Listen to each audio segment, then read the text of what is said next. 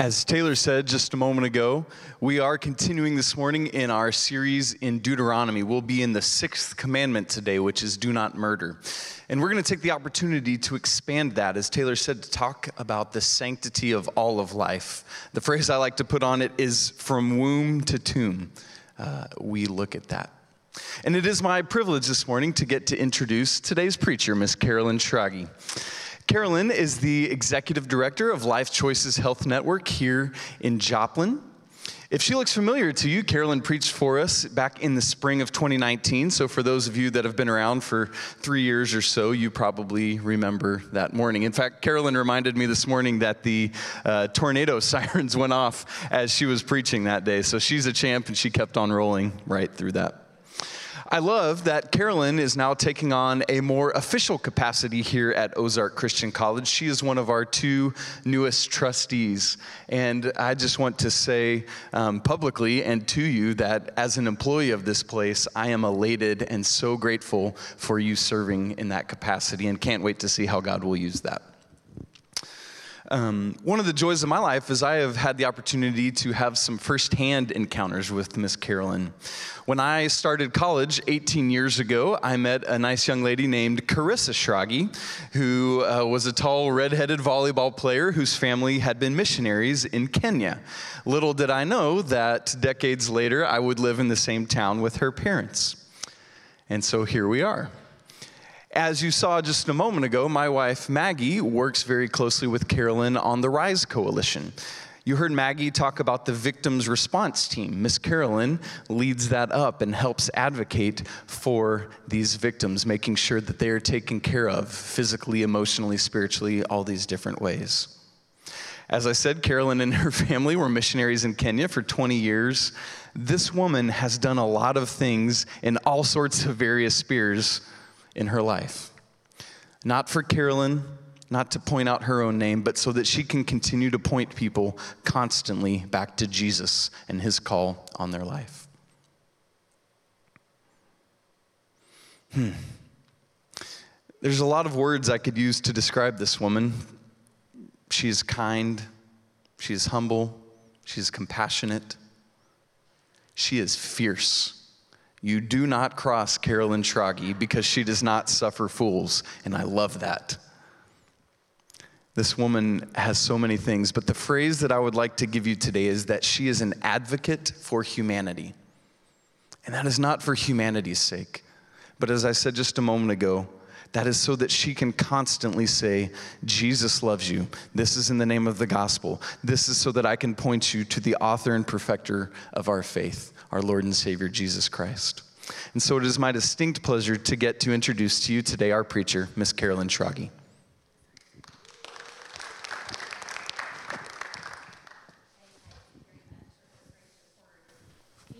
Here, after very hesitantly accepting an invitation to speak in the chapel series on sexuality, I learned that I would be sandwiched between the great orators of Michael DeFazio and the Garris duo.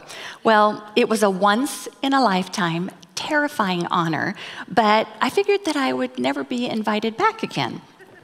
Then the summer of 2020 rolls around, and Isaac sends an email and asks if I would be willing to join a host of seasoned scholars and would I cover the topic of murder. Sex and then murder. I'm not really sure what that says about my reputation. But seriously, it really is an honor to be invited here today, even though I may feel very inadequate for the task at hand. You know, many, many theologians, they would agree that this sixth commandment is considered one of the most misunderstood and misinterpreted of the 10 commandments. Do we, as God followers, do we really need to be told that we are not to participate in the illegal or the immoral taking of another human life? Perhaps that day on the mountain, as God was revealing the core absolutes of obedience, Moses realized that there just were not enough flat stones or there weren't enough man hours to chip away an entire sermon on the sanctity of human life. And so he sums it up in four words Thou shalt not murder. Or basically, hashtag womb to the tomb justice for all. You know, Genesis 1:26, it already reinforces this core value as it reads, "Let us make mankind in our own image, in our likeness." So God created mankind in his own image. We've been given a mandate, a mandate not only to value all human life, but to really seek to protect all human life within our sphere of influence because all lives are created in His image. It sounds so simple.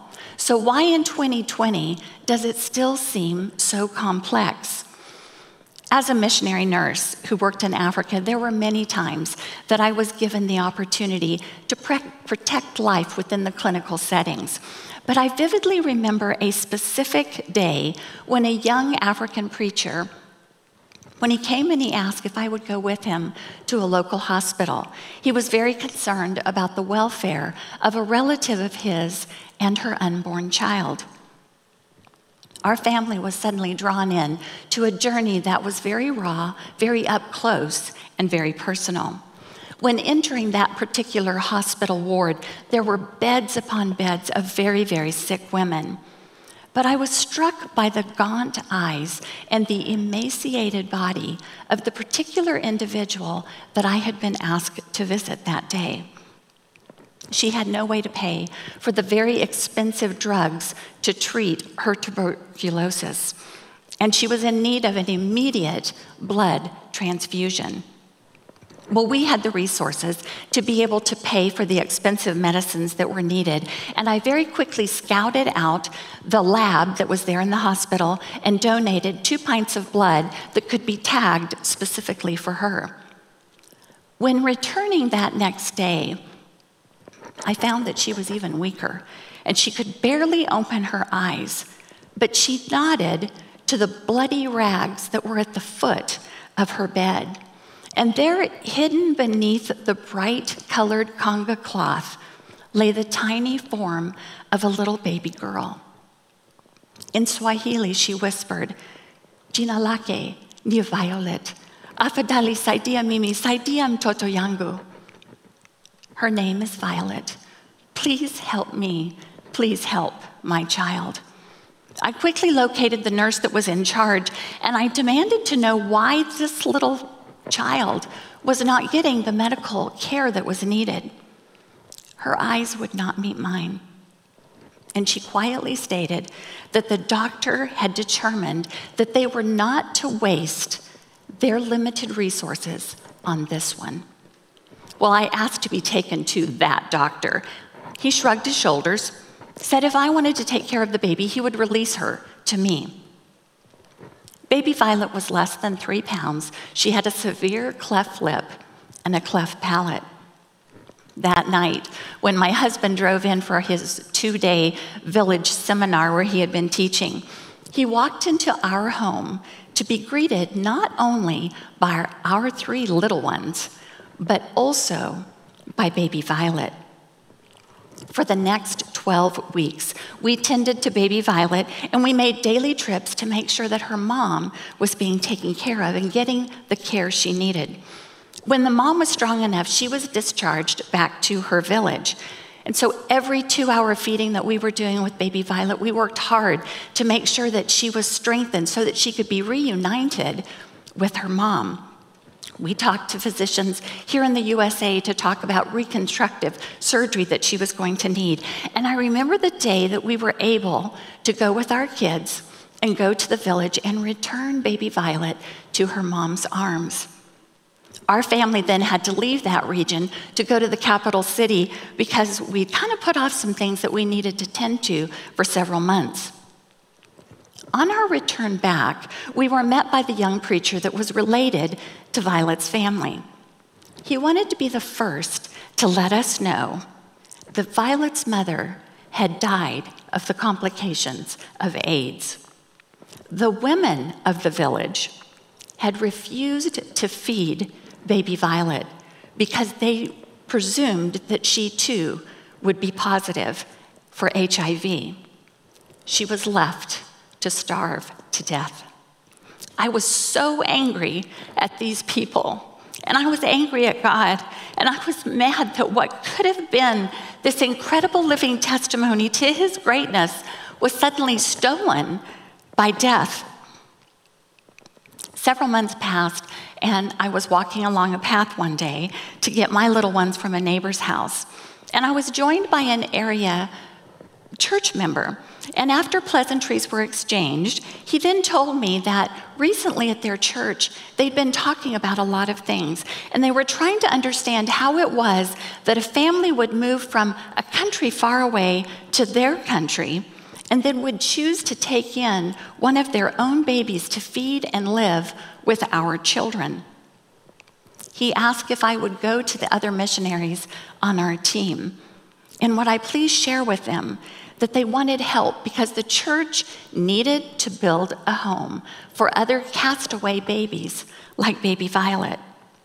The Bahati Children's Home became a reality, and many other children that were taken from the streets or taken from the slums were given a home, given love, and built a bridge to kingdom life.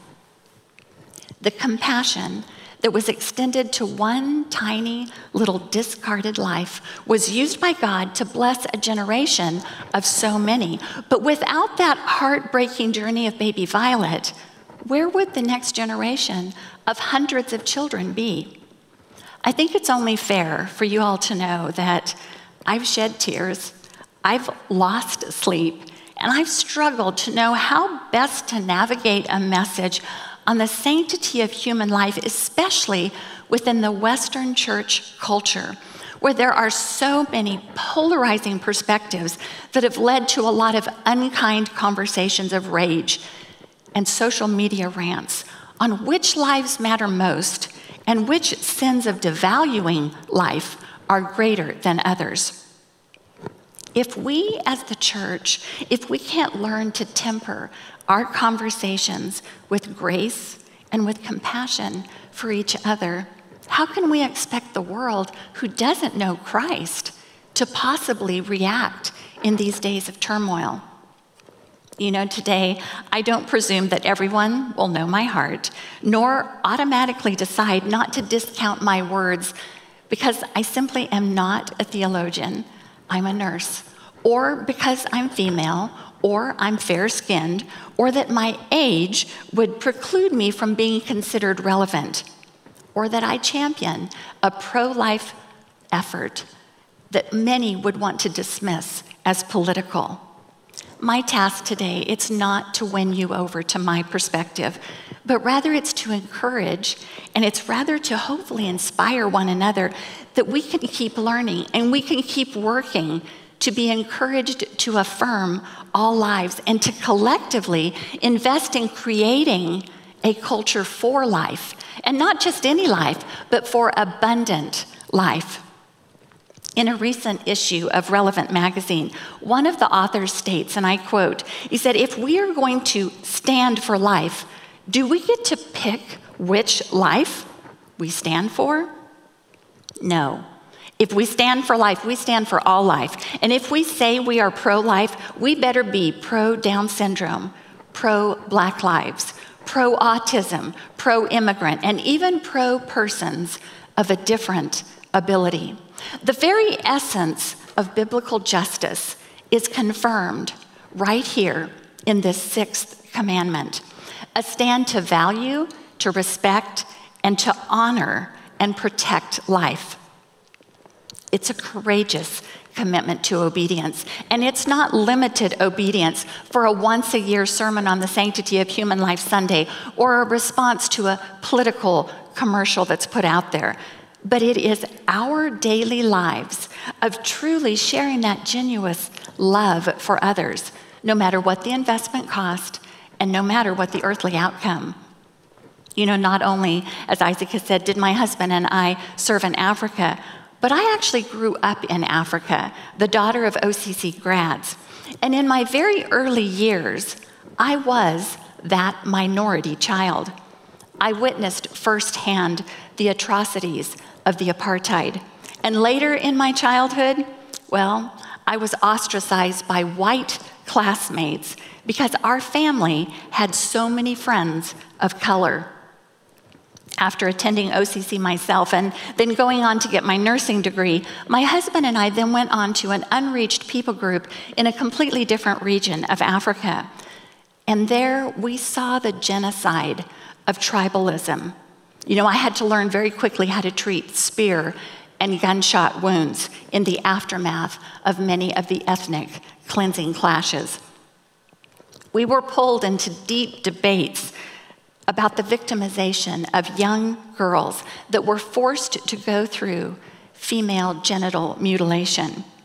And when the bombs were set by religious sects in the name of Allah, we saw the leveling of the US Embassy and the murder of hundreds of innocent lives.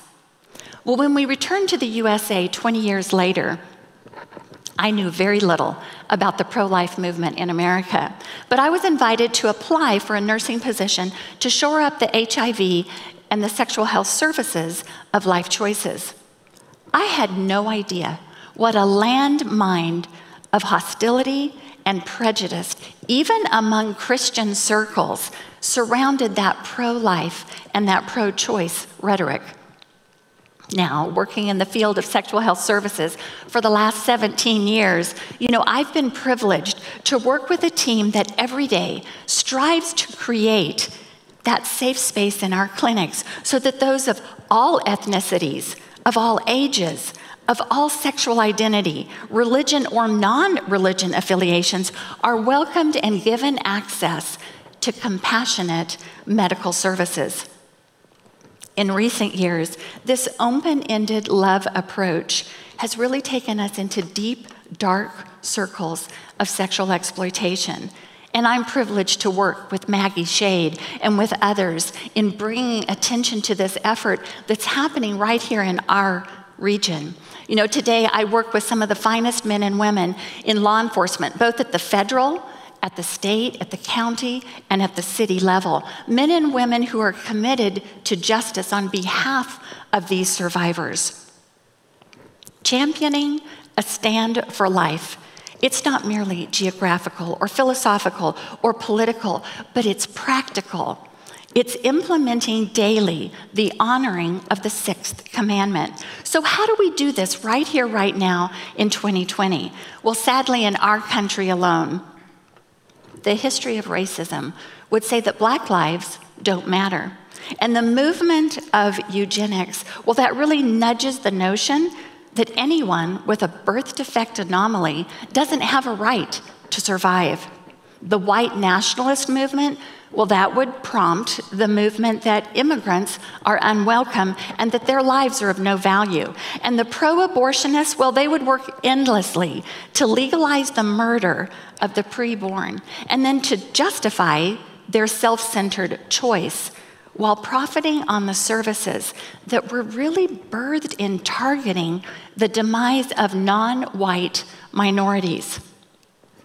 I asked Isaac, and I really wanted to bring a team of people, of my friends, that could share their different values and perspectives on the sanctity of human life. But obviously, in this season, the challenges were a little bit difficult. So I reached out and had lunch with several of these friends or phone calls. And I just want to share what some of their perspectives are.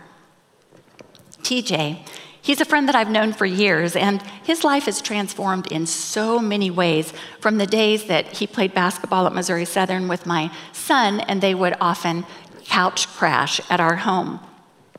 He wears a lot of different athletic titles, including a professional MMA fighter. And occasionally he'll drop by the clinic and he'll tell the front staff, Oh, just let Carolyn know that her black son is here.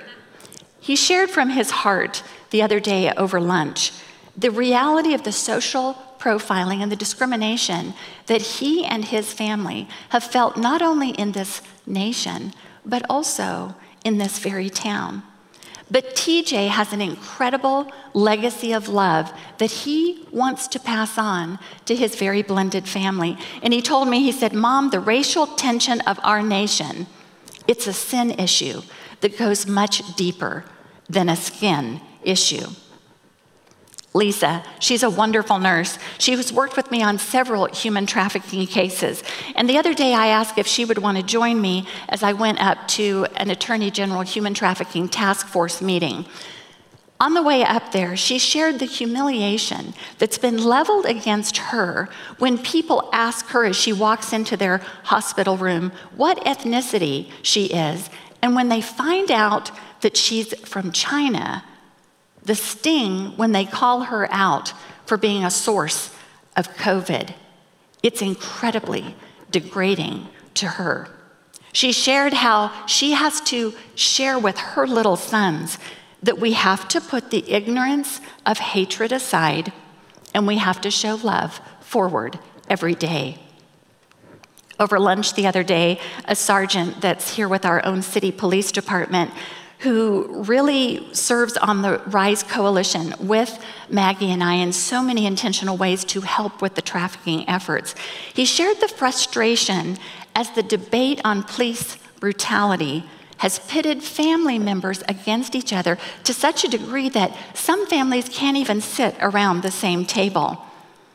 He models for his little daughters that their daddy is a man of integrity and that he will not be dissuaded from putting on the uniform and protecting others. He shared how he goes to Galatians 6 and verse 9 to not grow weary in doing what is good and that each day when he gets into his patrol car, before he even leaves the driveway, he reads over and over Joshua 1 and verse 9 Be strong and courageous a friend of mine who's a single mom who I've known for several years. She provides for her children by working in the adult entertainment industry. And she wrote in a public Facebook post the other day, she said, I got a reality check on who's got me and who doesn't in this COVID season. It was topped off by a drive through of care packages from our work church ladies or sometimes known as the sugar mamas. She said, I may have a job that most people look down on, but there are people out there like you, church ladies, that accept us for who we are and restore my faith in humanity. Dr. Roberts. He served as our medical director for over 22 years, and each of the thousands and thousands of ultrasounds that have been done at Life Choices over the years that we perform so that individuals, sometimes unplanned moms, unplanned dads, can see that window into the womb to reflect life. He's the one that oversees those services. He's chosen to dedicate his life to protecting the sanctity of human life. And with tears in his eyes, I have heard him say so many times if I lose my license in defending the life of even one little child, then all the years of hard work in becoming a doctor, it's been worth it all. I spoke with a father who was told that the best thing that he could do for his other children and for his wife was to institutionalize the daughter that they had that was diagnosed with developmental disabilities. But he chose otherwise. And later, that same father would sit in a crowded room and would listen to President Ronald Reagan as he shared the first ever proclamation to honor and set aside a Sunday in January for the sanctity of human life. That same father would later be invited to serve at the White House on a committee under the Clinton administration regarding the complex issues of health care for those with physical and mental and developmental disabilities. His daughter would never marry, she'd never have children, she wouldn't hold a job, and she wouldn't ever be able to live on her own. But her life was an imprint on so many others. Each Monday for several years, when she would get off the bus and walk into her school for the severely handicapped, she'd pause and she'd ask her principal why she didn't see him at church the Sunday before. And in fact, she would say, Mr. Pitts, don't you love Jesus? Well, one particular Sunday, just to get her off his back, he went to church. And he never stopped going. Because of her relentless pursuing him for Jesus, he eventually, along with his family, was baptized. At my sister's funeral, the story of Mr. Pitts and Linda was shared with all that were in attendance. Her life bridged his journey to the foot of the cross and to Christ, and all because a set of OCC grads, my parents, they chose to take a stand to honor and respect the sanctity of human life in the Old Testament, we're given this command Thou shalt not murder. The ultimate value of human life is very clear. As God told Noah in Genesis 9 and verse 6 Whoever sheds human blood, by humans let his blood be shed, because God made humans in his image, reflecting the very nature of God. In the New Testament, we're given this important commitment to honoring life, but it's not just about taking a stand for life, like in the sixth commandment, but it's even more about how we are to take that stand of obedience. And in fact, it isn't even centered around the spilling of blood, but it is further clarified as a heart issue. And in 1 John 3 and verse 15, it explains that hate is a heart issue that we as Christians are to call into check. In fact, it says, He who hates a fellow human is in fact a murderer. This extends into our very own self reflection and our acceptance. When we look into the mirror, are we filled with self depreciating thoughts? Do we question our own value? Every day, in my circle and in my world at the clinic, I see that hurt people hurt others. If we don't value our own life, how can we value and possibly reach out to help others who are hurting? So, how do we take a stand for life? Well, we choose to love. Deuteronomy 6 4 through 12, 4 through 5. You guys, you know it well, and it was read earlier this morning. But it says, Love the Lord your God with all your heart, with all your soul, and with all your strength. And then Mark 12 and 31, it records that Jesus adds, Love others as well as you love yourself. There's no other commandment that ranks with these. When we are tanked up with God's love, His love will spill out to a very hurting world. We will respectfully and we will peacefully choose to walk with others in affirming all lives. We'll step up to come alongside that single young mother who's chosen not to abort the child within but will walk alongside as she makes that adoption plan or as she parents her baby. We'll choose to lavish love on that young woman that has had an abortion because she felt she had no other option. And we'll love her, we'll love her without shaming her. We'll value the life of the exotic dancer who uses her body to pay for her college tuition. And we'll choose to spend hour after hour and sometimes year after year cultivating a genuine friendship. We'll take a stand for her life and we'll take a stand for others who have been caught up in the web of human trafficking by choosing to step away from the degradation of pornography consumption. We'll offer access to that confidential, compassionate medical services, no matter what the gender, no matter what the sexual orientation. And we'll choose to stand up against the prejudice and against the disregard for those who don the blue uniform to go out there and protect our communities. We'll gently, we'll confront that roommate who shares a joke that might demean the life of another based on ethnicity or color or even ability. We'll take a stand.